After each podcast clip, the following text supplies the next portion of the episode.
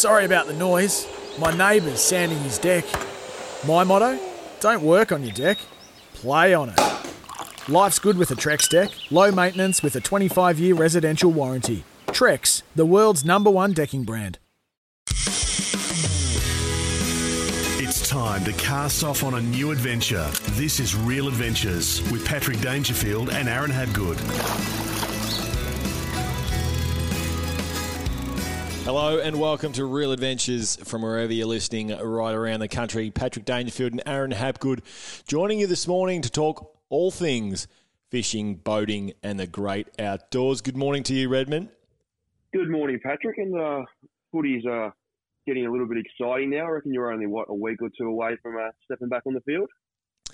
Yeah, it's been a while, which would be nice. Heading to, well, hopefully South Australia, borders permitting this coming week, which will be interesting because we've got a 60 hour lockdown period prior to getting into the state. But if you want to go fish over in the water, beautiful waters of South Australia, that's what you have to sort of go through, Redmond. Let's get straight into a bit of fishing news and well, car news right around the country and globally where things sit. And we've spoken at large, Redmond, over the last sort of month um, around the Land Cruiser 300 series and when it's going to be revealed. Cars Guide car advice. A whole lot of sort of publications right around the country uh, have been leaking and drip feeding images um, that have been spied of the Land Cruiser 300 series. And the, the 200 series is going on 14 years now. So it's been around for absolutely ages and it's due for an update. But we finally have a confirmed date for the hotly anticipated uh, Land Cruiser 300 series, June 10, 2021. So this has been posted on the Middle Eastern social. So we're not getting it in Australia uh, June 10, Redmond, but it confirms the 300 series drops June 10, um, 3.30 a.m. Eastern time. It's about time, Redmond. Do you think that people will will actually go out and buy this car, or do you reckon they'll wait and see what it does? Because the past Land Cruiser has obviously been the dominant tow vehicle in the market uh, people are going to stick with what they know, or do you reckon people are going to go out and actually spend the money because they're, they're not going to be cheap? Let's be honest. No, and this is why it's relevant to, well, clearly relevant to Aussie boaters right around the country. The the 200 series had the 4.5 litre twin turbo uh, V8 diesel, and that's going to be replaced. And this is all the information that pretty much all those in the know have gotten so far by a 3.3 litre twin turbocharged diesel V6, which has meant there's been so many people in the used market purchasing these cars for upwards of 150 grand, which just seems absolutely ridiculous. But it's what we've seen happen in the used car segment over the past sort of five, say three to five months, which has been quite crazy. Um, I think it'll still be a wait and see for us, Redmond, in terms of how it adapts to the Aussie market. They're talking about the payload to increase, which would be a good thing. Whether that means uh, an, an all round increase in um, towing, I doubt it. It probably sits at that same three and a half tons. That's probably the biggest talking point I think for for fishos is when is there going to be a general driver, and I'll still include the 300 series as a general driver versus the you know purchasing a, a Ford F 150 or an F 100, or you've got yeah, or you've got the the Rams, which I think what do they started around the eighty grand mark, and then they head head north, but they're a lot bigger. When are we going to see something that's comfortably driven around town and parked around town that tows four tons? So that's sort of the. I mean, you look at the Rangers; they're still three and a half tons. Um, same with the Land Cruisers, Pajeros, uh, Patrols, all the. My, Amar- my Amarok's the same, three and a half. Yep. When are we going to see uh, something? That can tow four, four and a half tons, which would then sort of bring it brings into a, into play, you know, your whether it be your 750 Northbanks or your, um, you know, your your high end uh, cruise crafts. Um, the same with the really big stabies around the country where you don't need an actual truck to tow them. And that's the thing, though, when you're saying you, you, you need a truck to tow them, and it's funny you say that, but when you head up chasing those, I guess, fish that people dream of. So like your barrel bluefin tuna out of Portland, or if you head up New South Wales chasing your marlin, or down the Lakes Entrance chasing big swordfish, uh, you, you're nearly like I'm in a six meter boat doing that. But let's be honest, uh, it's going to be a lot more comfortable in the 750 Northbank, like you just said, which is a lot bigger. They're capable of handling those conditions. You've got two engines on the back of them. The reliability is there.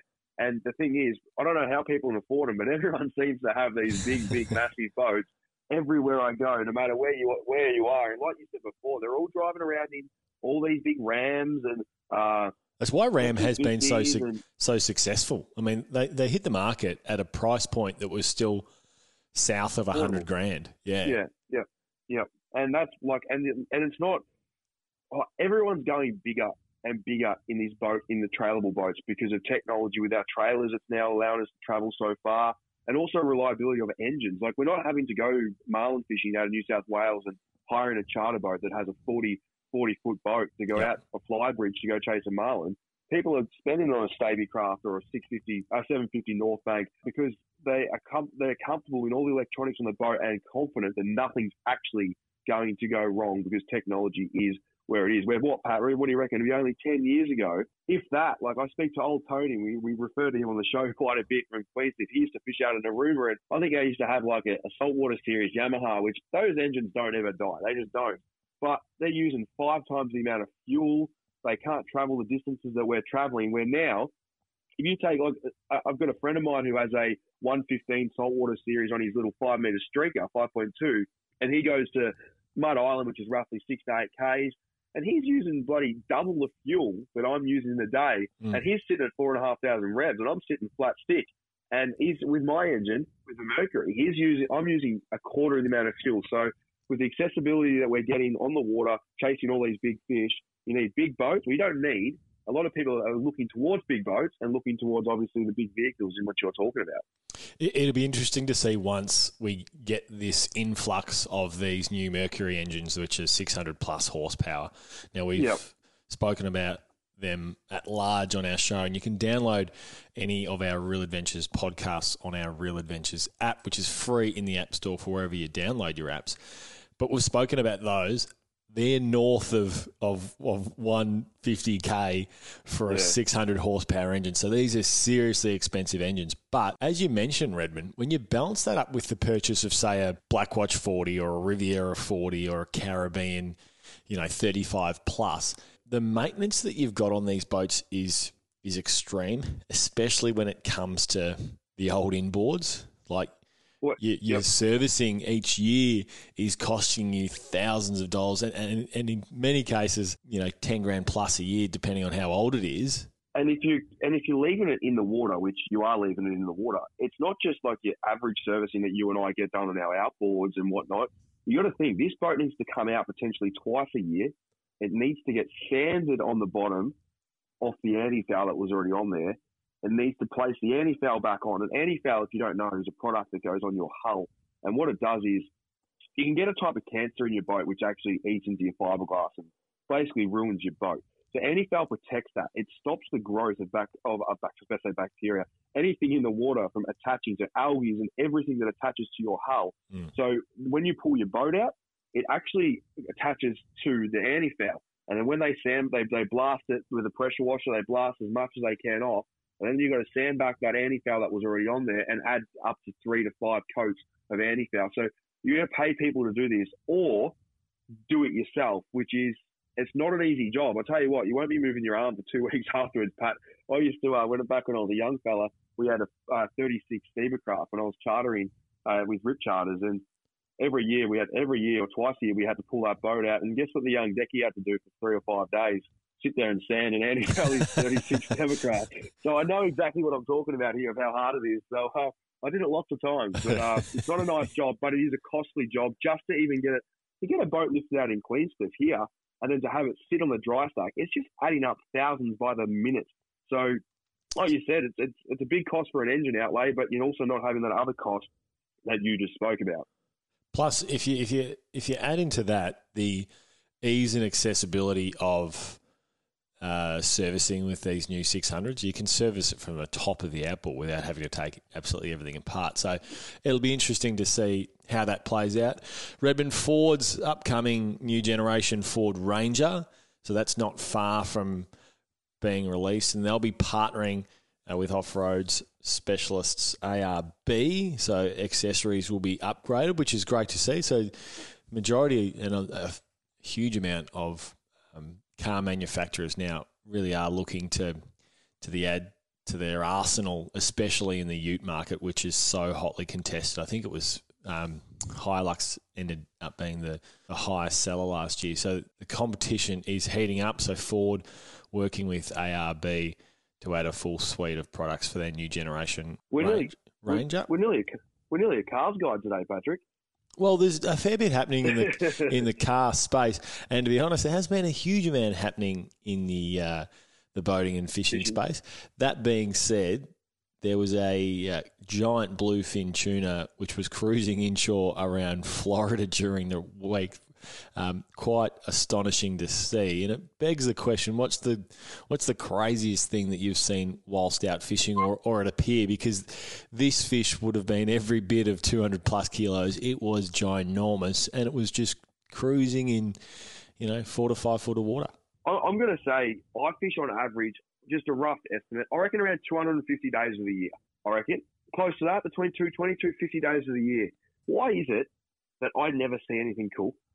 Well, All these other people who fish here and there, they see oh, killer whales in Poplar Bay, and they see this, and then, like you just said, then something swimming around the harbour. There, a big tuna swimming around Florida, and I see nothing. I just see nothing. It's unfair. I just I've got nothing for you there. Well, we, we saw last week a whale watching uh, crew spotted a pod of killer whales launching into dolphins.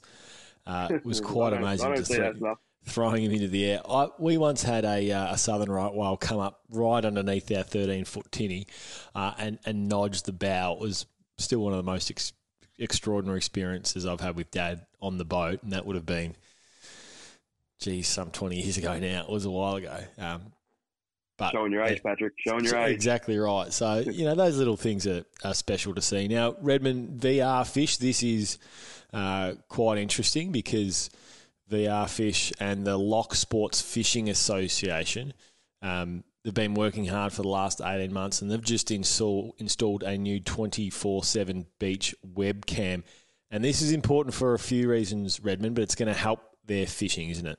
Oh, massively. And like that, that Loch Sport area is your 90 mile beach. So that is your prime, uh, your prime shark fishing, I guess you could say. In the in, I'm going to go nearly the country. Like some of the shark fishing down there on Long 90 Mile Beach is sensational. Some of the fish, the fish you sharks fish, you catch there, big bronzies, hammerheads, makos. You get the odd great white getting caught accidentally. It is phenomenal for your crazy shark fishing. We'll call them that. But they head down with their drones and they send it out. Now, 90 Mile Beach, we'll, we'll call it that Gippsland area, Patrick. Um, at Gippsland area out of Loch, uh, Loch Sport there.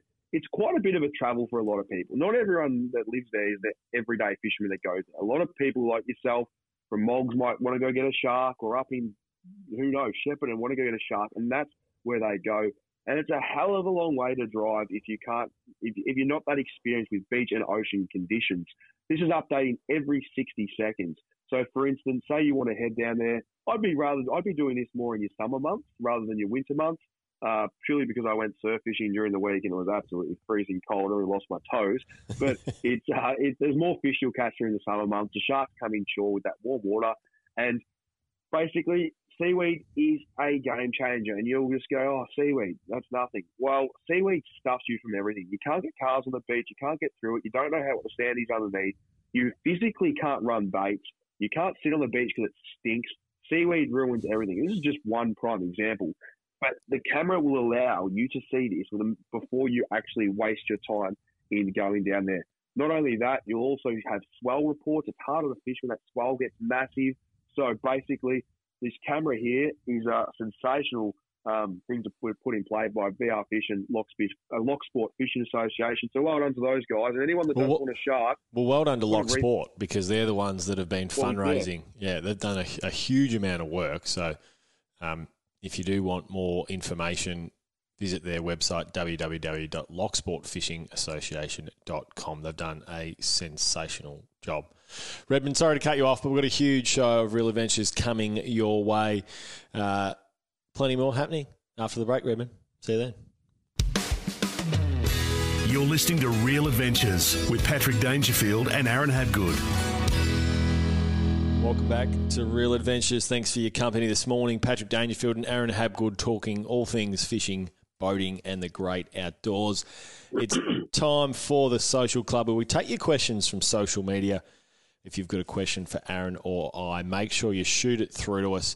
Uh, we're giving away a real brand fishing hat and a real brand fishing top every single week. The best question gets that. We're starting off this week Redmond. Brian sent through a question. G'day, boys. I've just bought myself a forward steer boat for the first time and I'm having a bit of trouble with tilt and trim. How is it best applied? So this is one we're gonna we're gonna delve into with a bit of depth, Redmond. But it's safe to say when you're first getting into fishing, you're better off starting your tilt and trim right down the very bottom and then working your way back from there once you start to get rolling because you there's a huge amount of information out there, and you can certainly work through YouTube and those sorts of things. But when it comes to using it properly, from a novice to an expert, how are you starting um, to educate those getting into a forward steer boat for the first time and using that tilt and trim for the first time? This is something that I think is probably one of the most important factors to actually learning how to drive a boat. And it starts with about being on the water in itself, as in like getting out of the harbour and what starts before that, sorry, before actually getting out there. It's actually about at the ramp too, benefiting yourself with your tilt and trim at the ramp. So what I mean by that is when you first get to the ramp, you, you've got your engine up, you get back into the water and whatnot, and you're going to drive your boat off. Now the first thing that people do wrong is they look in the water. Okay, my engine's not going to hit the ground. So they got the engine just up off the ground. Perfect. That's what you want. You don't want your brand new uh, Merc hitting the ground. You'll be you'll be spewing. So back it off, knock it in gear, reverse off. Now this is where people go wrong. Is firstly they put their boat in reverse, and all of a sudden, from now the picture it in your head. Put your hand up in front of you right now, and then put it on an angle facing exactly how your car and boat will be facing on the ramp. Now, your engine, to stop that from hitting the ground, you're basically thinking that your engine is going to be the, the roof of your engine, the top of the cowling is going to be flat. Therefore, that's the angle that you, that you don't want to hit the ground on. And as you fall into the water, now put your hand where your boat is flat, and now look where your engine's sitting. Your cowling's now pointing towards the front of the boat. Now that is where your prop is going to be. It's going to be out of the water. That means that you're going to have no control on your boat. And I see this religiously every single day I'm on the water. As soon as you fall off the trailer, be mindful of the depth of the ramp that you're at.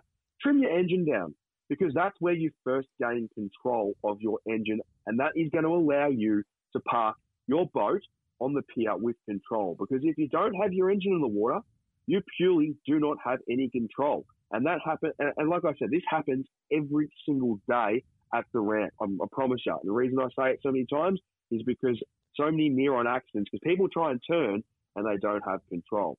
So we've put the boat into the water. We've trimmed the boat. Uh, we've trimmed the motor right down. Now we've all got, most of us have a gauge when it comes to our tilt and trim. So at the moment, that gauge is showing that the motor is at the floor. You can't trim it down any further. So we've started yep. to move out into open water, but our bow is pushing into the, the water itself. The hull isn't lifting. So then, how do we judge what the right level of tilt and trim is once we start to bring that further north. So we're lifting our prop. Yeah. So now what you want to do is as you get into that open water, like you said, and you start to go, you need to get your nose up. Now, the best way to start it is by having your engine, like you said, Pat, trimmed all the way down. Because what that's going to give you is the full feel of basically uh, your boat lifting out of the water. Now, you've got to think that if you go running as fast as you can into the wind, and you, you're running into the wind and your head's down and you're trying to get down, but you want to try and get yourself up above that wind as much as possible. And it's the same as with the boat. It's resistance against you. So you're trying to get yourself up. Now, as you go up further and further, that's when you start to lift your boat. And that means the drag in that wind as such is going to be a hell of a lot less clearly one of the elements that we're playing with here. We want to get the boat on the plane. So, with that, we need to work with the right amount of speed. What's the right amount of speed to work with as we start to lift that uh, tilt? So the be- the best way that I like to give you an example, and I, I go on a lot of people's boats and teach them how to drive their boat. Now, what I mean by this is you jump on the boat and you're trying to teach them. Now, on the plane, every boat varies with size of the engines and powers. How I like to, to feel it is uh, four and a half thousand revs. Four to four and a half thousand revs on nearly every single boat is going to be roughly your cruise speed. It just always is. Now, as your boat, and what I mean by this, you're going to get a lot of feel of your boat coming out of the water on the plane there. So you put your throttle down, your boat lifts out, and all of a sudden, like you said before, it sits in its planing position. If you get your nose out of the water on the plane as such and get it out of the water, it's going to save you so much money in fuel. It's going to save you so much money in, in uh, so sorry, going to get you to your spot so much faster by lifting up your nose and it actually increases your speed. So when you've got your, if you just watch your gauge, say for example, you sit at 4,000 revs right now, it's on your plane, you trim your engine out, just touch it, button to button. And if you get to roughly, we'll call it Pat, roughly half trim, which I reckon will be roughly about right, you get to half trim, I guarantee you that your revs will go up slightly. It'll go up from maybe 4 to 4.2 without actually revving the boat any faster as you move the throttle. Your speed will pick up from maybe an extra 3 to 6 knots, which can be between 6 to 12 kilometres. And not only that, your boat will ride so much nicer. It's not going to be sitting there copping waves and water flying over the top as such. It's going to be lifted out and sitting perfectly above the water. So the balance with that clearly is if you uh, trim the boat too far up, your boat will start to porpoise. You'll start to pound on the water yep. with that almost um, rhythmic pattern. So it's trimmed too far up. So the balance there is if you start to feel that, then you've got to lower it down again, don't you? Yeah, and not only that, you'll also feel it through feel it through your steering. So what will happen is when your steering gets really light, that means you've probably trimmed it too far also. So if your nose starts to get real light on real nosy, so you're getting real like too nosy on top, that you've you've trimmed too far. You want to have a firm control on your steering wheel, and you want to have firm. You want to have the boat sitting firm in the water, but not tucking in. Now, this also comes into a massive variant with uh, your, your swell direction, your wind direction, everything like that. So if I'm off Portland right now, which, which it's safe to say, if you're getting into boating for the first time, do this in flat, calm conditions. So you're just yeah, that's right. You're adjusting your trim and your tilt with just little touches on the on your buttons, so it's not massive increments so you can actually feel, all right, this is the right movement. It's not too much um, of playing with your trim, and then you sort of you start to get that, that little sweet spot when it comes to your boat's feel on, on tilt and trim. Yeah, it is. And and when you're offshore, for instance, just an example, there's a lot of people out now going offshore, Pat. Like there's more people than ever. And if you're chasing those Portland tuna down the southwest coast and you've got a southwest wind at 10 to 12 knots, say, with a rolling swell behind you, you don't want to have your engine trimmed in. You need to lift your nose up because you don't want to be broaching. If you've got it trimmed all the way in, what happens is you actually broach into waves and it pulls you either way and it can be quite dangerous. You want to actually trim your nose up, which if you're in flat calm conditions, this will probably be not as much as this. It'll be just a little bit because you do want your boat to sit in the water a bit more. But if you just by lifting your nose, you're going to get such a smoother ride you're going to get a hell of a lot safer ride too because your boat isn't going to be broaching and it's going to make you get there a lot safer. Where if you're going the other way, if you're heading out from, uh, for instance, Portland, heading down towards the southwest, and you're heading down that way chasing a tuna, and that, that chop and wave is on your nose, you actually want to go the other way because the chop and whatnot's trying to lift you out the whole time. So you actually want to have your trim set down uh, a little bit further than what you would have it up in normal flat calm conditions. Trim and tilt is a massive one. You can sit here all day trying to explain certain conditions and whatnot, but basically you can't have your trim set in just one place for every single day you go out. It just doesn't work. And a lot of people waste a lot of time, money, fuel and whatnot by doing this. But when you get on your boat next time, chuck your hand on your throttle, leave it at four, four and a half thousand revs and just play with your trim and you'll feel, you'll actually physically feel your boat come out of the water nicely and you'll feel it sit up and ride so much faster, nicer, and it'll be a lot drier as well, especially in slightly windy conditions. Safe to say, the more time you spend on the water, the more time you spend playing with your tilt and trim, the more knowledge that you'll gain, and you'll gain a greater understanding on on how your boat rides. Uh, Clinton, Aaron, I noticed during the week that you were surf fishing. Take us through your setup. Every time I fish off the beach, I catch nothing but seaweed. Well, you're not the only one, Clinton. Yeah, well, Clinton, I won't lie to you. Uh, I'll be honest with you. I caught nothing as well. we actually, we actually, uh, I think we actually had it. We had a shark of some sort on. I didn't actually uh, get to see it, but we had a, shark, a shark of some sort on, a gummy shark or uh, or whatnot. Now, I live only a few hundred metres from the beach in Ocean Grove, so it was in my restrictions to go down there surf fishing with a friend of mine. And we went down and we spent just about two hours down there. We were only allowed down two hours, and we, the tide was later than what it was meant to be, as in I stuffed up the tide, but to be honest. And I wanted to fish that end of the tide, and that's when we got that bite. But my setup was honestly, I grabbed Dad's old surf rods that I used to use as a kid. I uh, don't know what they are. I don't know where they are, but they were not expensive. They were from Kmart and my, a friend of mine had an expensive rod. I was casting the same distance as he was. He probably had a little bit nicer uh, rod tip, but like I said, I always try and save you a dollar or two. You don't need to spend hundreds and hundreds and hundreds of dollars on rods to catch a fish. Now, I don't surf fish every day of the week, hence why I don't have the best surf rods. So I pinched Dad's rods. I went down there. I ran two sorts of rigs. rigs. I had a paternoster rig, which is your standard paternoster, which is uh, you know, I had braid down to your uh, to your mono, my, my leader, I should say, with my hook up off the off the bottom with my sinker on the bottom. So that there was my first rig. My second rod, I had a your standard, I will call it your Western Port rig, which is just, standard running rig. So basically, that there was on the bottom, and the other one was up off the bottom. We the the swell was actually a lot bigger than it was meant to be, which made life a little bit hard. So we actually had to up the sinker size. We ended up using 10 ounce sinkers which is quite heavy, uh, really heavy actually. And they were a little bit difficult to cast. But in saying that, important that we weren't getting washed down the beach and ending back up on the sand pat. We wanted to make sure our baits were holding right where we casted them. I used salmon. The salmon was the one that hooked the shark, which we used salmon off the. Uh, we had. I used yakka, um, just chunks as well, and we also had some squid heads. I would have liked to stayed there another hour and a half, but I wasn't allowed to. So I reckon we would have had prime time. We had a few bites in that last sort of 20 minutes that we were there, but we had to pack up shop.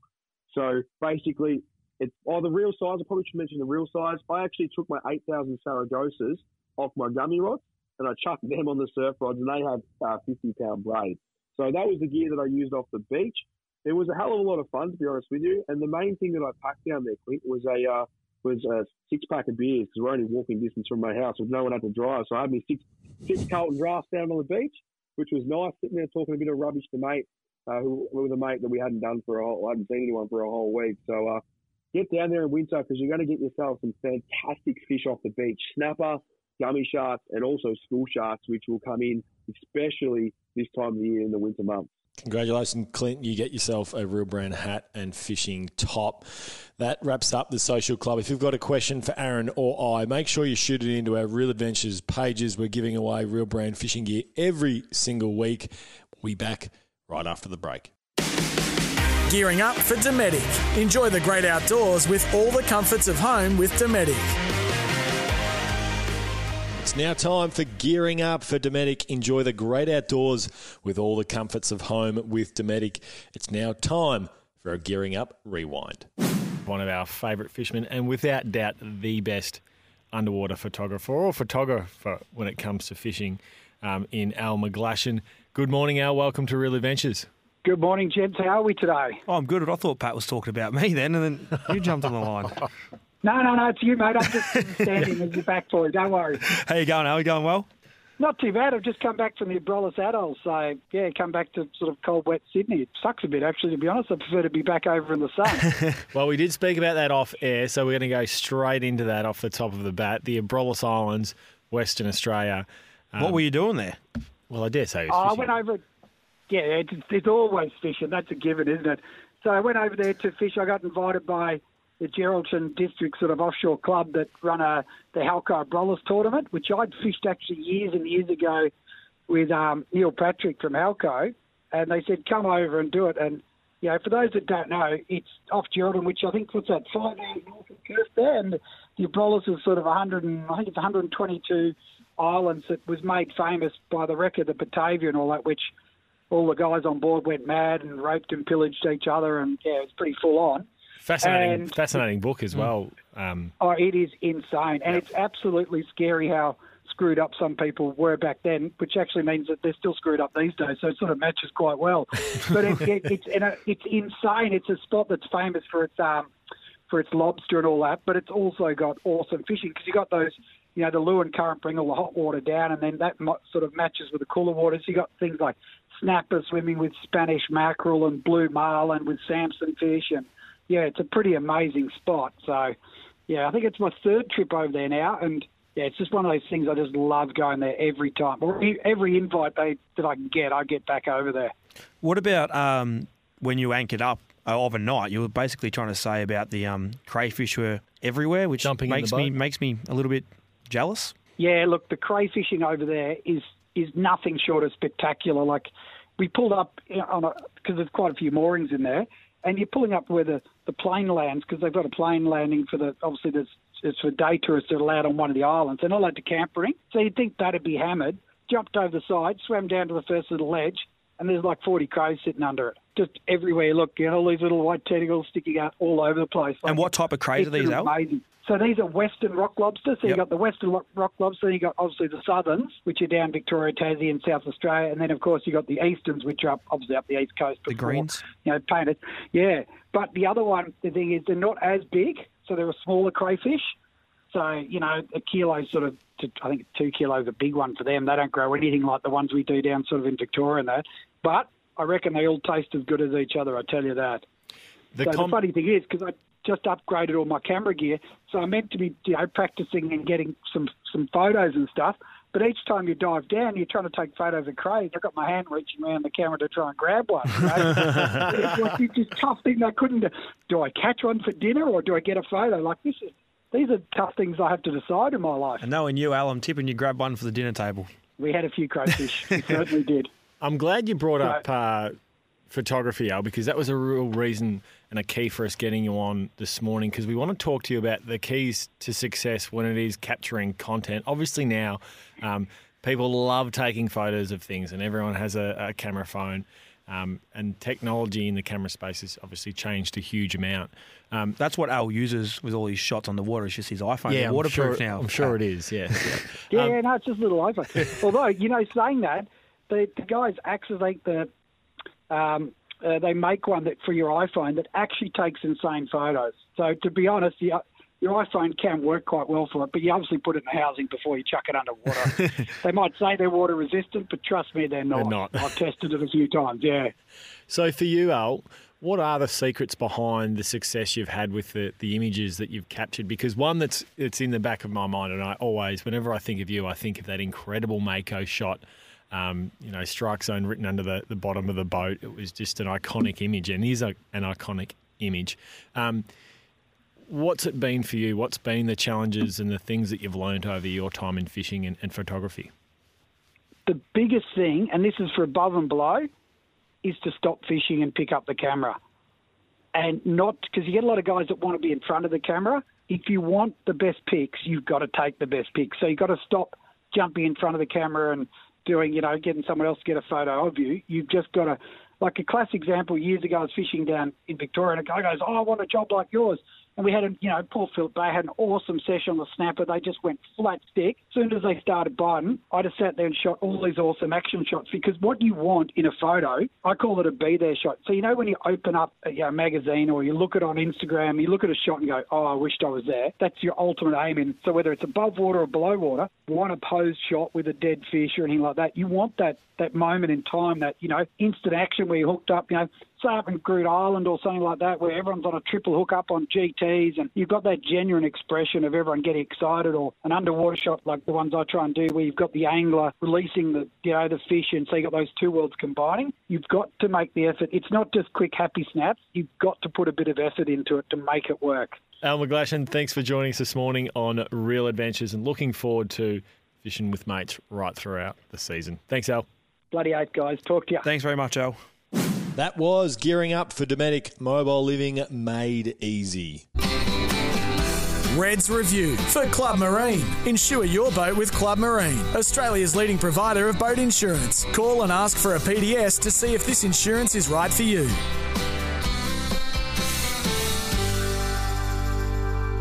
Now it's time for Red's review for Club Marine, and the Red's review this morning, Redmond, is the Dometic Hayman 4 Air inflatable camping tent. Now we are actually giving a, uh, little bit of a special for our Real Adventures listeners this morning. If you purchase one on Dometic's website and pop in the code DANGER, you'll get yourself 10% off on and off the back of uh, a little bit of camping I did during the week in the backyard, Redmond. And I must say, I've done a stack of camping throughout my life growing up. Mum and dad were teachers, so every school holidays we'd go away for two weeks, whether it was Cape Conran uh, in East Gippsland, we'd go up to Broken Head um, through the September school holidays. So we'd always spend a huge amount of time sort of gallivanting around the country, and for us, it was always caravan parks in tents. But this is the easiest tent that I have ever put up because there are no poles apart from the little visor that sits at the front of the tent, essentially. So everything else is inflated with the airframe technology.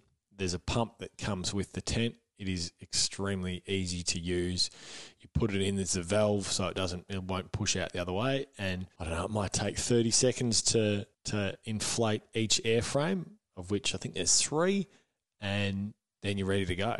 It, it's quite incredible. So there's there's two rooms in the tent, and where the sleeping area is, there's actually a divider as well. So if you've got kids or you've got another couple, there's a little divider there. You can sleep two on one side and two on the other. Um, and I was so impressed with just how easy it was to put together. Now I've got a question for you because I actually haven't seen uh, this product yet what is on the ground of it? Like, is it like you? It's obviously air to make it go up and down. Is it like an air mattress on the bottom, or is it?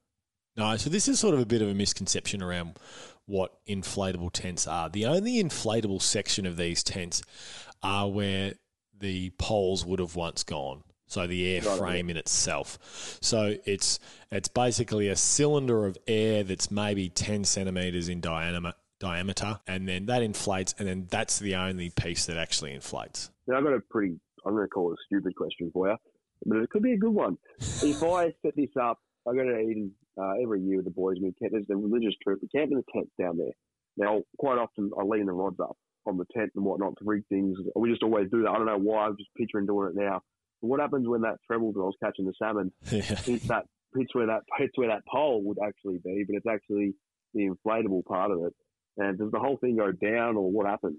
No, so the, so there's separate airframes that you inflate. So, like I said, I think there's three of them on the four air. So there's three separate places that you inflate. So if you do happen to put a hole in one, one you come with a puncture repair kit, but two, obviously those other two airframes they wouldn't deflate. So the puncture repair kit's there. It's really really simple to use. But once again, the actual material itself is, is really quite strong. It's the same essentially as what you'd get in like an inflatable boat. You know, this isn't just a lightweight material that we're talking about. It's really quite durable. So if you want more information uh, on the Dometic Hayman 4 Air tent, head to Dometic's website. Better yet, if you're interested in purchasing it, purchasing it, Pop in danger as your discount code to get yourself 10% off. And that for Club Marine is Red's Review. That was Red's Review for Club Marine.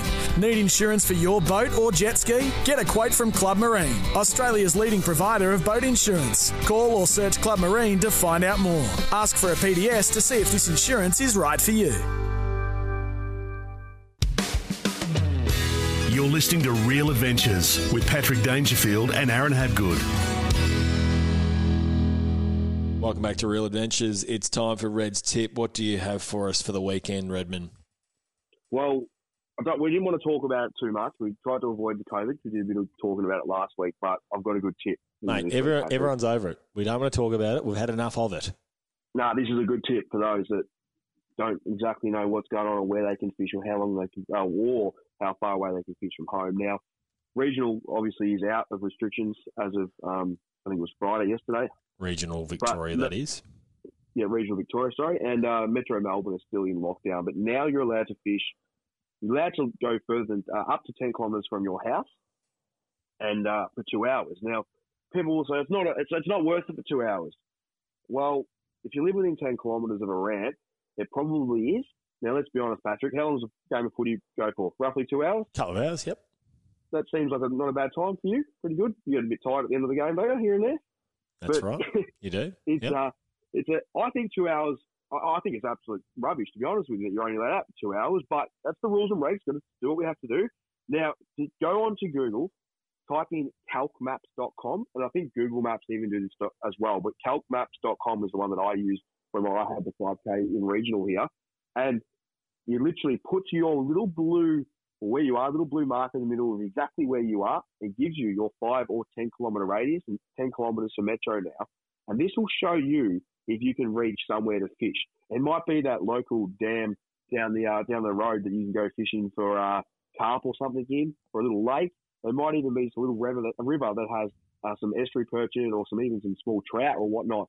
But just look at it. You might see a river running through it, and like I said, for two hours, what are you going to do? Sit inside again for another two hours? I'd be using that exercise to get out there and have a have a bit of a fish, and that's exactly what I did when lockdown here. I mean, I'm a couple of hundred meters from, or 400 meters from the beach here in Ocean Grove, and I went surf fishing for two hours, and I spent 30 minutes walking, uh, 15 each way, walking, carrying all my stuff. But I tell you what, it was nice to throw a line out. So for those that are struggling, download or search calcmaps.com and uh, chuck in your uh, address and see if you can get out there and catch a few fish, Patrick.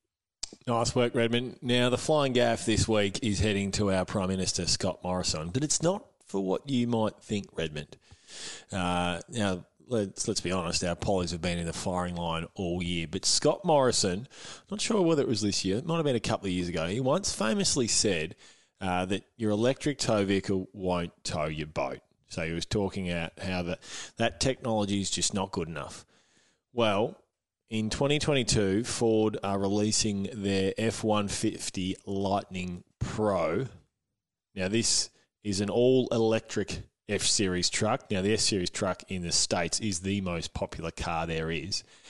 And the Max Trailer tow package, which, if you add it to your Ford F 150 when you purchase it, tows four and a half tons, or the same as the rival Ram 250. So the same, you know, only a couple of years ago, ScoMo was saying it's not going to tow your caravan, it's not going to tow your boat. Well, these new Fords tow four and a half tons, which is going to tow the biggest of trailerable boats. Unfortunately, though, Redmond, it's going to be some time before we see them in Oz, if at all we see them. So we might even gaff Ford Global as well, because we need these things in Australia. They'll travel over 300 k's um, in a in a single charge, um, well over. Um, but unfortunately, Redmond, we're not quite going to see them in Australia anytime soon, which is a damn shame, if you ask me.